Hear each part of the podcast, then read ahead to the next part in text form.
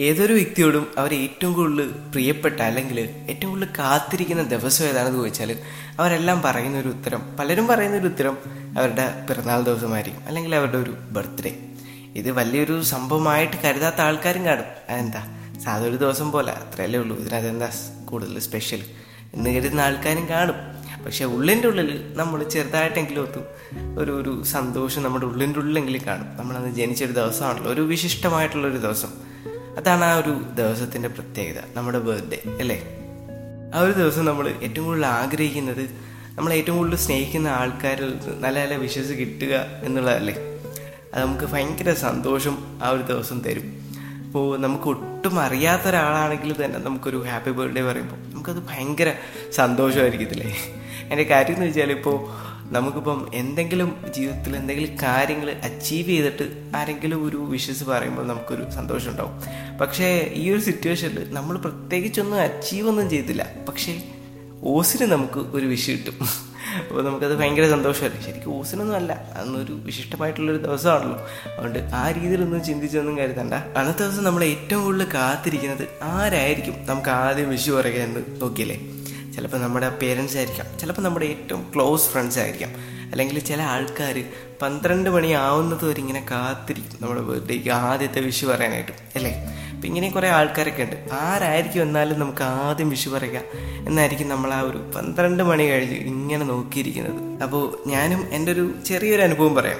എന്റെ ബർത്ത്ഡേ കഴിഞ്ഞ ദിവസമായിരുന്നു. അപ്പോൾ ഞാനും എല്ലാവരെയും പോലെ ഈ ഒരു പത്ത് പന്ത്രണ്ട് മണിക്ക് ശേഷം ആരായിരിക്കും ആദ്യം വിഷു പറയുക എന്നിങ്ങനെ നോക്കിയിരിക്കുകയായിരുന്നു അപ്പോൾ എന്റെ ഒരു ബർത്ത്ഡേയെ കുറിച്ച് അറിയാവുന്നത് നമ്മുടെ പേരൻസിനും പിന്നെ അടുത്ത ചില സുഹൃത്തുക്കൾക്കും മാത്രമാണ്. ഇനിയിപ്പോൾ അവരിൽ നിന്ന് ബാക്കിയുള്ളവർ അറിഞ്ഞാലായി അങ്ങനെ ഒരു സിറ്റുവേഷനാണ് അപ്പോൾ ഇങ്ങനെ നോക്കിയിരിക്കുകയാണ്. പന്ത്രണ്ട് മണി കഴിഞ്ഞാൽ ആരായിരിക്കും ആദ്യം പറയുന്നത്?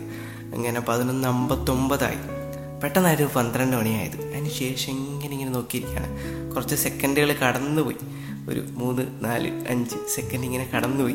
ഞാനാണെങ്കിൽ വാട്സപ്പിലാണോ ഇൻസ്റ്റയിലാണോ ആരെങ്കിലും എന്തെങ്കിലും പറയുക എന്നിങ്ങനെ നോക്കിയിരിക്കരുത് ആ ഒരു സമയത്താണ് പെട്ടെന്ന് ഞെട്ടിച്ചുകൊണ്ട് ഒരു മെയിൽ വരുന്നത്. അത് മെയിലാണ് വരുന്നത്. ഒട്ടും പ്രതീക്ഷിക്കാത്ത മെയിൽ എന്തെങ്കിലും വിഷു വരുന്നെങ്കിൽ അത് വാട്സപ്പിലോ ഇൻസ്റ്റാഗ്രാമിലോ മാത്രമേ പ്രതീക്ഷിക്കുന്നുള്ളൂ. പക്ഷെ പെട്ടെന്നൊരു മെയിൽ വരികയാണ് ഒരു പേരിലൂടെ. സാധാ മെയിൽ വരുന്നത് ഈ ഫ്ലിപ്കാർട്ട് ആമസോൺ ഇതിലൂടെയൊക്കെ മാത്രമാണ്. സാധാ എന്തെങ്കിലുമൊക്കെ മെയിൽ വരുന്നെങ്കിൽ വരുന്നത്. ഇത് പെട്ടെന്ന് ഒരു ഒരു വ്യക്തിയിൽ നിന്ന് ഒരു മെയിൽ വരികയാണ് ചെയ്തത്.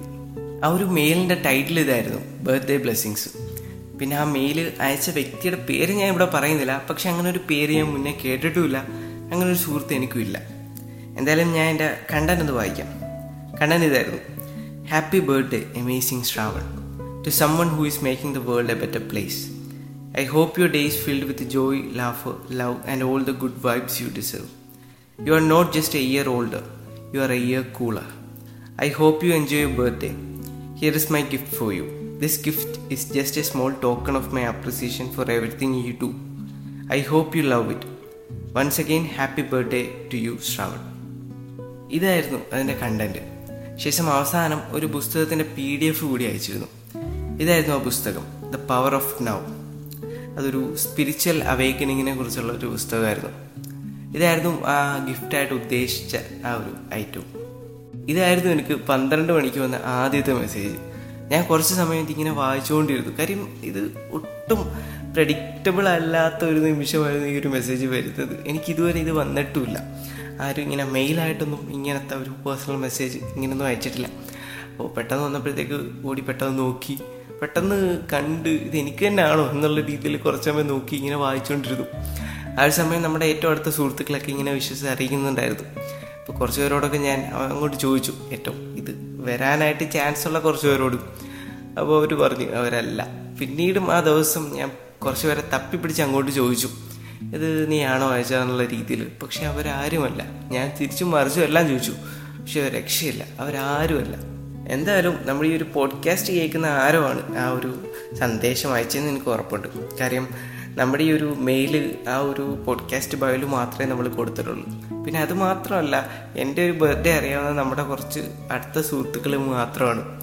എന്നിട്ടും ഈ ഒരു പന്ത്രണ്ട് കറക്റ്റ് പന്ത്രണ്ട് മണിക്ക് തന്നെ ഈ ഏതാളാണ് അത് അയച്ചതെന്ന് ആണ് എനിക്കറിയാത്തത്. കാര്യം ഏറ്റവും അടുത്ത ആ സുഹൃത്തുക്കൾക്ക് ഡേറ്റ് അറിയാവുന്ന എല്ലാവരോടും ഞാൻ നേരത്തെ ചോദിച്ചു. പക്ഷേ ആരും ആരുമല്ലെന്ന് തന്നെയാണ് പറയുന്നത്.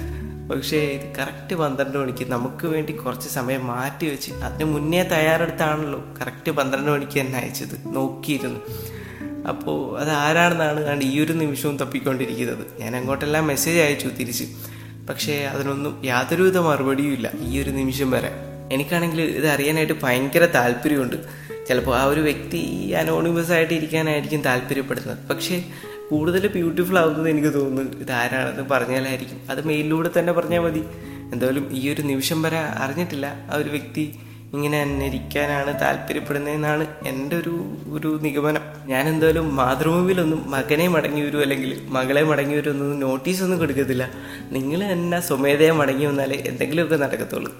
അപ്പോൾ ഞാൻ എന്തായാലും ഇത്രയും ദിവസം നമ്മുടെ ഏറ്റവും അടുത്ത സുഹൃത്തുക്കളോടെല്ലാം ഇങ്ങനെ അന്വേഷിക്കുമായിരുന്നു ഇങ്ങനെ ഒരു വ്യക്തിയെക്കുറിച്ച് അറിയാമോ? പേരറിയാമോ എന്നൊക്കെ. പക്ഷെ അവർക്ക് ആർക്കും ഒരു വിവരം പോലും ഇല്ല ഇങ്ങനത്തെ വ്യക്തിയെക്കുറിച്ച്. അപ്പോൾ എന്തായാലും നിങ്ങൾ തന്നെ സമയത്തെ ഒരു മെയിൽ അയച്ചാലേ എനിക്കാണെങ്കിലും അറിയാൻ പറ്റത്തുള്ളൂ. ചിലപ്പോൾ ഒരു വ്യക്തി ഇങ്ങനെ ഇരിക്കാനായിരിക്കും താല്പര്യപ്പെടുന്നത്. അതായിരിക്കും അതിന്റെ ഒരു രസവും. പക്ഷെ എന്താ പറയുക നമുക്ക് ഭയങ്കര ഒരു ആഗ്രഹം. ആദ്യമായിട്ട് ഇങ്ങനെ ഒരാൾ ഇങ്ങനെയൊക്കെ അയച്ചപ്പോഴത്തേക്ക് നമുക്ക് വേണ്ടി കുറച്ച് സമയം മാറ്റി വെച്ചൊക്കെ അയച്ചല്ലേ? അപ്പോൾ ഒരു ആഗ്രഹം കാണത്തില്ലേ? അങ്ങനെ ഒരു ആഗ്രഹം. അപ്പോൾ നിങ്ങൾ എന്നോട് മാത്രം പറഞ്ഞാൽ മതി. ഞാൻ ഇതിലോടൊന്നും നിങ്ങളുടെ പേരും കാര്യങ്ങളൊന്നും പറയത്തില്ല. അപ്പോൾ എന്തായാലും നിങ്ങളിത് കേട്ടുകൊണ്ടിരിക്കുന്നുണ്ടെന്ന് എനിക്കറിയാം. ചിലപ്പോൾ നിങ്ങൾ ഒരു ഒന്നോ രണ്ടോ ദിവസത്തിന് ശേഷമായിരിക്കും ചിലപ്പോൾ ഈ ഒരു എപ്പിസോഡ് കേൾക്കുന്നത്. എന്തായാലും കേൾക്കുമെന്ന് എനിക്കറിയാം.